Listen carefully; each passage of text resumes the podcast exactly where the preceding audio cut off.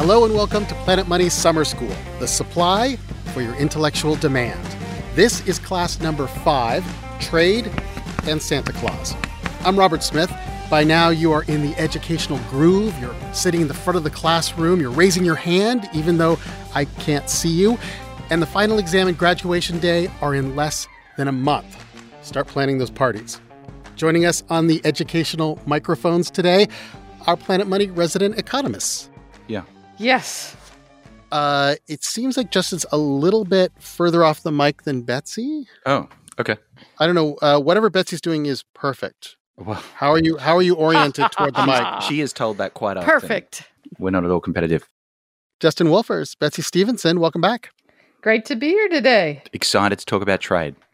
Ex- Well, let's talk about trade because so far we've talked about a lot of market phenomenon, but we haven't really like talked about on the on the whole country level. What should we think about trade as we listen to this episode? Well, the easiest way to get to the whole country level is to go back and start at the simple level of two people. So um, let's take Betsy and I. We trade a lot. Um, in our family, she does the taxes. She's much better at that. And I do all the IT. And so we reassign those tasks to the person who can do them most efficiently. And the fact that our household runs more efficiently when she's doing taxes and when I'm running IT, we call that gains from trade. Now, I want you, the listeners, to just think about one thing. What if suddenly someone drew an invisible line down the middle of my household? Betsy's on one side of that invisible line and I'm on the other. The gains from trade didn't go away. What if we called that invisible line a border? The gains from trade didn't go away, but now when I'm doing Betsy's IT and she's doing my taxes, Wait a minute, Justin Land and Betsy Land, yeah. that's right. Um, when Justin Land is providing IT support for Betsyville, um, that counts as an export from my country to hers. And then when Betsy helps with my income taxes, that that's counted as an import from Betsy Land to Justin Land. And since this imaginary world is a world of free trade, you both benefit, and that invisible border in your home doesn't matter. But in the real world, borders do matter. I mean, once you have a border, different countries can make different rules. They can put guards at the border. And, and one thing they love to do is charge a tax on everything that goes back and forth across the border a tariff. Justin, give us a quick definition of tariffs. A tariff is a tax on imports. But a lot of people get confused and they think that just the people in the foreign country are paying those taxes. But what we're going to learn is, you know, tariffs are really just a way for us to collect revenue from ourselves. from ourselves.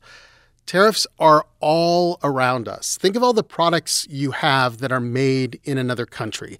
You might have paid a tariff on its import and not even know it. Or maybe the US government negotiated with another country so that that product has no tariff.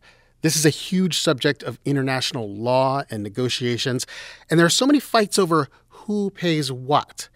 Today, to illustrate this weird world of tariffs, we're going to play parts from an episode that first aired in 2015. It was hosted by Jacob Goldstein and Stacey Vanek Smith. I agreed to help them start off the episode by meeting up with Jacob in Brooklyn on a Saturday morning, dressed as Santa Claus. Here's us having fun with that. Robert Smith, what are you wearing? I am wearing red pants, a red overcoat, a black belt. I'm dressed as Santa. What am I wearing? You are also wearing a Santa suit, something I never thought I'd see, Mr. Goldstein. Uh, me neither. Uh, but we are surrounded by, well, I don't know, a thousand people dressed as Santa. I'm trying to get my belt to work. You having Do you belt need- trouble? Yes. Do you need our help with this, or? No, no, I'm okay. It's like a $14 doing Reed Santa costume. This is red velvet pantsuit. It's got a hood over it, long sleeves, some embroidering here. Yeah, the embroidery is beautiful gold embroidery, and and, and look, And then I- this looks like a real belt. That's actually holding in some girth. Oh yeah. This is SantaCon New York City 2015. It's the annual tradition. You dress up as Santa, you get drunk, you ho ho ho, you march in the city, dance a little. Yeah, I'm not here to do that. No, you're here, I'm sure, for a nerdier economic reason. Uh, I'm here for what I think is actually a more exciting reason. There is this international dispute going on right now over this basic question What is a Santa suit?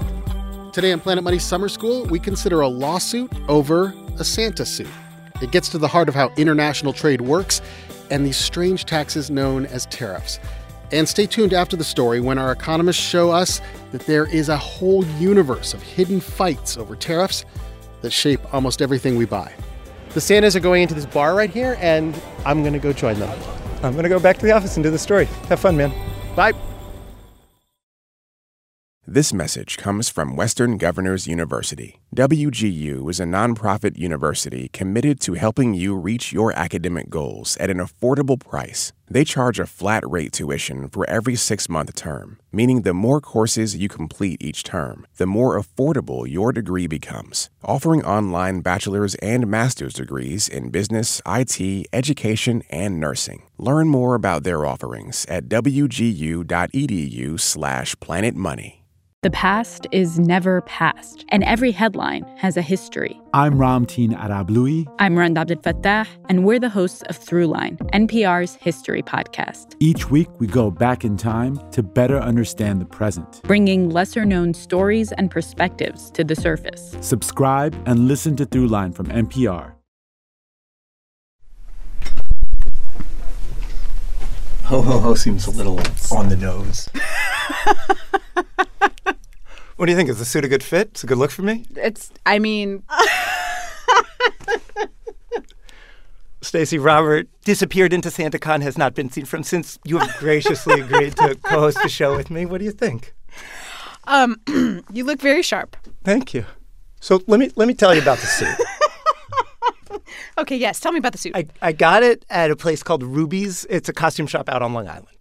So you got some Santa costumes here? Yeah, that's where we're going. This is Marc Beige. He runs Rubie's. Oh, you got uh, the Star Wars. I guess it's hard for me not to stop at the Star Wars. nice, Jacob. Yeah, these were like really spectacular Star Wars costumes. Like there's this big old Darth Vader suit that looked like it was actually what the Darth Vader wore. Anyway, right around the corner from Darth Vader. Where, where are we standing now? What are we looking at? Are you looking at Santa Claus costumes? A lot of them. A lot of them. Different, different qualities, different price levels. This fight over Santa suits plays out on this wall right in front of us, on this wall of Santa suits right in front of us. And it's a fight over tariffs. Most of the suits are made overseas. Mark imports them. And of course, when he imports them, he has to bring them through customs. And depending on what he's importing, sometimes he has to pay a tariff, he has to pay a tax. And whether he has to pay that tariff and how much he has to pay is laid out in the Harmonized Tariff Schedule of the United States. Harmonized Tariff Schedule. it is 99 chapters long and it lists tens of thousands of specific items. But it doesn't list everything. There is no line item that says costumes or Santa suits. So there has been this long running fight.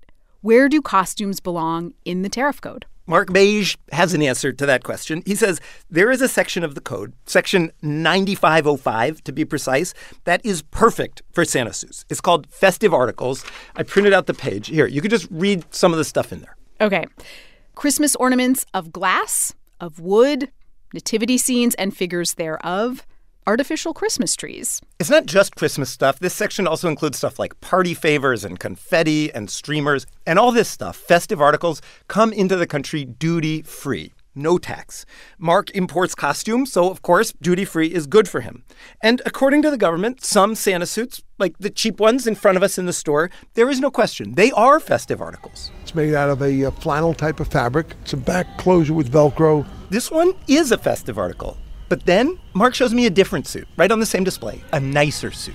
Well, it has um, uh, obviously the uh, the pants. Tell me what these pants look like. They, they feel well, nice. This yeah, they're nice. made they're made out of a plush material. You have a jacket which um, has a zipper, uh, has the white fur cuffs, white fur collar. It's got this nice lining. And Customs looks at this nicer Santa suit and says to Mark, "This is not a festive article."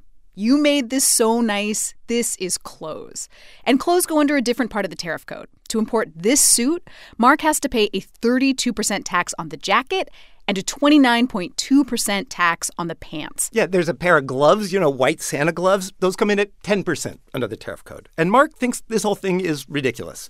You know, he says it's a Santa suit. Clearly, it's a festive article this is the epitome of a uh, of a festive article. I mean, uh, when else other than Christmas are you going to wear this? I mean, it's it's nice. I could put on this red fur jacket. It's a little bit chilly today. This is like the perfect weight for you know 50 degree weather. Right, but when is the last time you went around dressed as a Santa Claus? calling this Santa suit clothes, Mark says, makes it a lot more expensive for him and for customers He too. passes the cost on to us. Yeah, of course. So if you were going to pay $80 for a Santa suit, for instance, 10 or $15 of that $80 would be tax. And there is a lawsuit over this issue, a lawsuit over this question of what is a Santa suit. The person bringing the lawsuit is him. It's Marc Beige. The suit is Rubie's Costume Company versus the United States. It's basically Mark saying to the government, come on, a Santa suit is a festive article. But when I ask Mark about the lawsuit, he, he doesn't really want to get into the details. He actually points to this guy in a suit and tie who's been following us around the store, his lawyer. That's John Bessick. He's been our uh, customs specialist, our attorney for many, many years. So, all right, how did we get to a world where a lawyer needs to be present to have a conversation about a Santa suit? And I don't mean this rhetorically.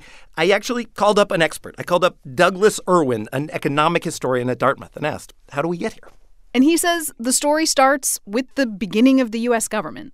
Actually, the second piece of legislation passed by Congress in 1789 was tariff legislation. There it Second, second law Congress ever passed. Ever, yes, was a tariff. On what? Um, on everything. He was in his office when I called, and as far as I could tell over the phone, seemed like he had every copy of the tariff code ever written kind of at hand. And he said back then, back in 1789, the tariff code was simple. And I imagine that's because there just weren't that many different things in the world. You know, like you could list everything, it's still not that much stuff. Uh, he, he read to me from that first tariff law. He said it's just three pages long. Distilled spirits, molasses, malt, cast iron, all leather, tanned or tawed, all clothing ready made, 7.5%. Oh, there it is. There it is. Irwin says there's a simple reason that this was the second law Congress ever passed. The government needed the money. There was no income tax back then.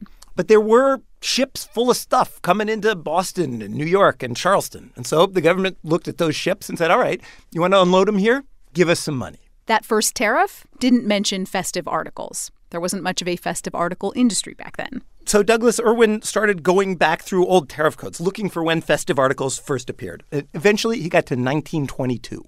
Oh, I think festooning is festive articles. Okay. Here's what it says.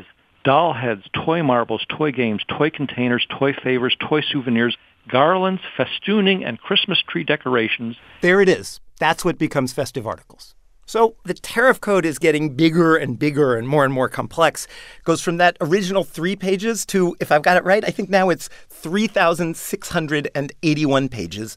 But in all those pages, there is no line for costumes. So now you have these two categories that costumes might go in. If they're clothes, then you have to pay a tariff.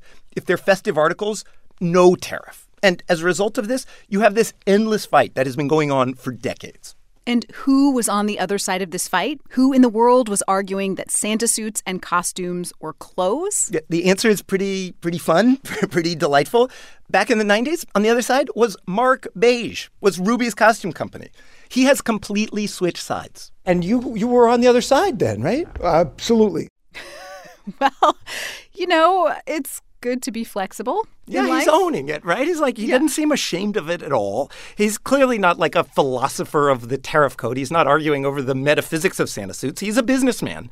And back in the 90s, when he was on the opposite side, he was in a pretty different business. At that time, he was not importing costumes, he was making them here in the United States. We were a domestic, a 100% domestic manufacturer. And of course, if you're a domestic manufacturer, if you're making costumes in this country, you want importers to have to pay a tariff. It makes their costumes more expensive. So that is why Marc Beige was on the other side. And the government has also flip flopped on this issue a lot. In the last few years, a lot of the costumes that used to be categorized as festive articles, the government has changed its mind about them. It said, no, no, no, actually, those are clothes.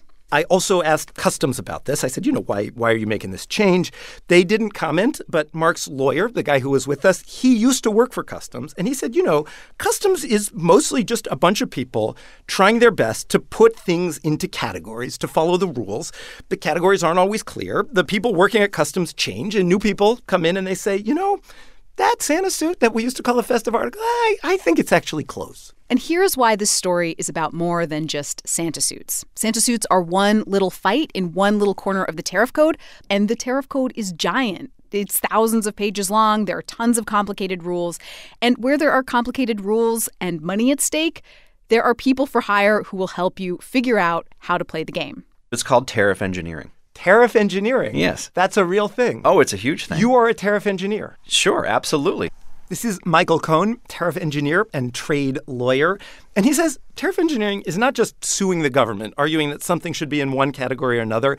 It's figuring out how companies can build things differently, how, how they can actually tweak their products so that they get a, a better deal in the tariff code. There's one really famous example where a shoe company incorporated some kind of fabric into the sole of its shoe just to move the shoe from one tariff category to another. There's a similar kind of trick with costumes, and that is if you use a Velcro closure instead of a zipper or a button, it's less likely to be counted as clothing, more likely to be a, a festive article, duty free. In fact, Cohn told me festive articles have been a big deal in his world. It's not just costumes. I mean, there have been cases for years over, you know, if you have a, a mug or a placemat or a tablecloth and you put a jack o' lantern or a Santa Claus on it, does it count as a mug or a placemat or a tablecloth? Or is it a festive article?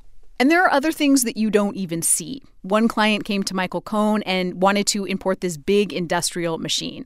And Cohn figured out if you split up the machine into two separate parts. Basically, take it apart, right? Yeah. There's like hundreds of parts. and Split it up into two separate shipments. Right, on two separate ships.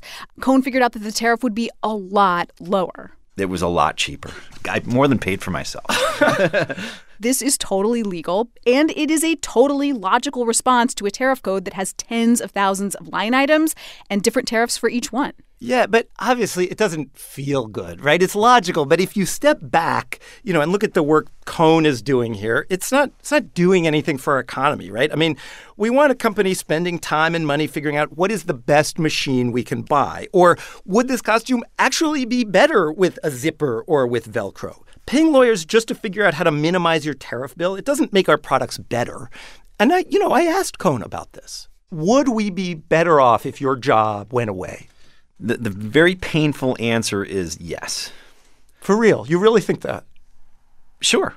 Most economists agree that the benefits of tariffs and trade barriers are greatly outweighed by the cost of them. And most tariffs have either gone away completely or gone way down. Back in the 1960s, for example, the average tariff on the stuff we imported was around 7%. Today, it's 1.5%. But the tariff code is still a big, complicated book of rules. And the case over the Santa suit, Rubie's costume company versus the United States, is likely to go to trial next year. You can picture in your mind a courtroom, and there's John Bessick, Rubie's customs lawyer, pointing at a red plush Santa suit and telling the judge, festive article. And then another lawyer, a government lawyer, pointing at the same suit and saying, it's wearing apparel, it's clothes. The lawsuit is over a particular suit. It's over the premier plush nine piece Santa suit, which, of course, I tried to buy when I went out to meet Mark at Rubie's. Of course. Oh, it's this. It's this. I think this is the same. Look, look at the name. Oh, six piece. You're right. They didn't have the nine piece in stock, so I got the six piece. It's basically the same thing. Doesn't have the beard or the wig or the plush red Santa toy bag, but you know the jacket, the hat, the pants. Come on, it's Santa. Jacob Goldstein and Stacey Vanek Smith from an episode that we first released back in 2015. After the break, the normally composed Planet Money economics professors get upset. They become Grinch like, if you will, about tariffs and how they distort economies. This message comes from NPR sponsor Microsoft. The world has changed, and Microsoft Teams is there to help us stay connected. Teams is the safe and secure way to chat, meet, call, and collaborate. To learn more, visit microsoft.com/teams. We're only months away from Election Day, and every week, or even every few hours, there's a new twist that could affect who will win the White House. To keep up with the latest, tune in to the NPR Politics Podcast every day to find out what happened and what it means for the election. We're back with our economists in residence, Justin Wolfers and Betsy Stevenson. Are you steaming mad? Are you are you upset at the inefficiency of the Santa suit and the tariff world? It's a waste. I was about to say the same thing. It- when I listen to this episode, I just think what a waste of time and resources and and legal time and and and appeals and appeals and and going over decades and decades. And you imagine this is happening for a Santa Claus suit because we we think it's funny and that's why we did it about this, but this is happening for every thing that we import. It's actually amazing. Have you ever seen one of those women's shirts that has a tiny little pointless pocket just around the waistline? You'd, you'd think, Why would you have a pocket right there? It turns out that if you make your shirt with a pocket near the waistline, it attracts a lower tariff rate. And as a result, Well, it doesn't really attract the tariff. It gets assigned a lower tariff rate because the whole thing that companies are trying to do is operate within a set of really Byzantine rules around what kind of tariff you're going to face. Right. And so they make these bizarre shirts because it's cheaper from a tariff perspective to make a bizarre shirt with a tiny pocket than to make the sorts of shirts that people would want that maybe don't have tiny pockets near the waistline. So th- the reason it's important to keep in mind the fact that a tariff is just a tax is because what we know is the higher the tax goes, the bigger the loss to society in terms of reducing the quantity of stuff that we get. And so economists call this the deadweight loss of the tax. And it rises not just as the tax rises, but it rises with a square of the tax, right? This is a really big deal because it says we want to try to avoid high taxes. And that creates a lot of space for tariff engineers to come in and spend their time and get paid large amounts of money to try to get you from one high tax rate to a lower one. Yeah. So why are governments doing this? Politics. Um, I think they come to the political judgment. Some governments, some of the time, come to the political judgment that tariffs are going to be popular. Um, they're going to be popular because when you raise tariffs on something, you help a couple of very easy to identify industries. When we put tariffs on washing machines, workers in the washing machine industry in the United States cheer. They don't have to compete as hard against China. The rest of us are going to pay another 50 bucks per washing machine. Many of us won't notice, and even those of us who notice aren't exactly going to go out and protest in the streets or change the way we vote because we paid a little bit more for a washing machine. And so a politician believes that they can buy votes by raising tariffs to protect particularly politically important constituencies. Now, I bet some of your listeners are going to say, maybe that's the right thing to do so that those workers can be protected. But the reality is that we often end up with less overall as a society. And we could take something that's a, a bigger issue like steel tariffs. We can think about the steel workers, but now we also have to think about all the workers who operate in factories and businesses that use steel as an input. So we've got one set of workers that are helped, the st- steel workers in the United States. We have a whole bunch of other workers who are hurt. Those are the workers who work in industries that use steel as an input. But this can often just be a game of who's organized enough to lobby well enough Congress to make sure that they're not hurt by tariffs. And beyond the confusion and the amount of money spent on lawyers, and, and it's a lot of money spent on lawyers, there is going back to our, our, our basics of economics. If if if I want to buy something and I think this price is correct, and someone wants to sell it to me and they think the price is correct, and then all of a sudden there is a tariff in the middle, it may suddenly make it so that I don't want to buy that item or someone doesn't want to sell this item if, if they're taking the cost into effect. And there's a transaction that would have made both of us better that is no longer happening. That's exactly how it works. Gains from trade disappear. And that makes me sad. All those possibilities to create joy that don't occur as a result of a tax or a tariff we call deadweight loss. And who's the loss that we're talking about there? The loss is people who can't afford a washing machine anymore because it's now it's 50 bucks more. They could have afforded it if there was no tariff. They'd be doing their laundry. Life would be good. But now they can't. Before I let class out, uh, I want to go over our vocabulary words. We had gains from trade. We talked about that at the top. And then we talked about the effects of tariffs as dead weight loss. There are transactions that would occur without a tax or a tariff that would make both parties happy, and those transactions do not happen because of taxes and tariffs. But next time, we're going to talk more about taxes and what is the best way for governments to raise money. Thank you so much, Justin and Betsy. It's so much fun talking about international trade, isn't it? Always. Betsy's like, God, you're obnoxious. Ah, thank you both so much, Justin Wolfers and Betsy Stevenson. You know, the only thing better than talking about tariffs is talking about Santa Claus. So, wait a minute. I think the class was thinking that they were going to get away without an assignment this week, and that is not how we roll in this class. Let's get an assignment for them to write in about. As you go through your day, think about how it would be different if you were doing everything for yourself from scratch with no ability to trade with others. Ooh, good one. Let us know what you came up with from our assignment this week. We're planetmoney at npr.org. Hundreds of you have been playing along. When we asked you to find inelastic goods, some of you mentioned vinyl records, beer at a baseball game, insulin, ammunition, interesting, CrossFit, there is an addictive substance if I ever heard one, and wedding dresses. Feel free to chime in. We're on a whole congressional hearings worth of social media giants Facebook, Instagram, Twitter, and TikTok. Yeah, still there. TikTok. We're at Planet Money. Today's class was produced by Lauren Hodges with help from James Sneed and Alexi Horowitz Ghazi. Sound design from Isaac Rodriguez. It was edited by Alex Goldmark. Betsy Stevenson and Justin Wolfers are professors of economics at the University of Michigan. Plus, they've made a new audio course with Himalaya called Think Like an Economist, which you can find wherever you get your podcasts. Next week, we go deep into American tax history, and we have a special guest lecture as a guide. I'm Robert Smith. This is NPR. Thanks for listening.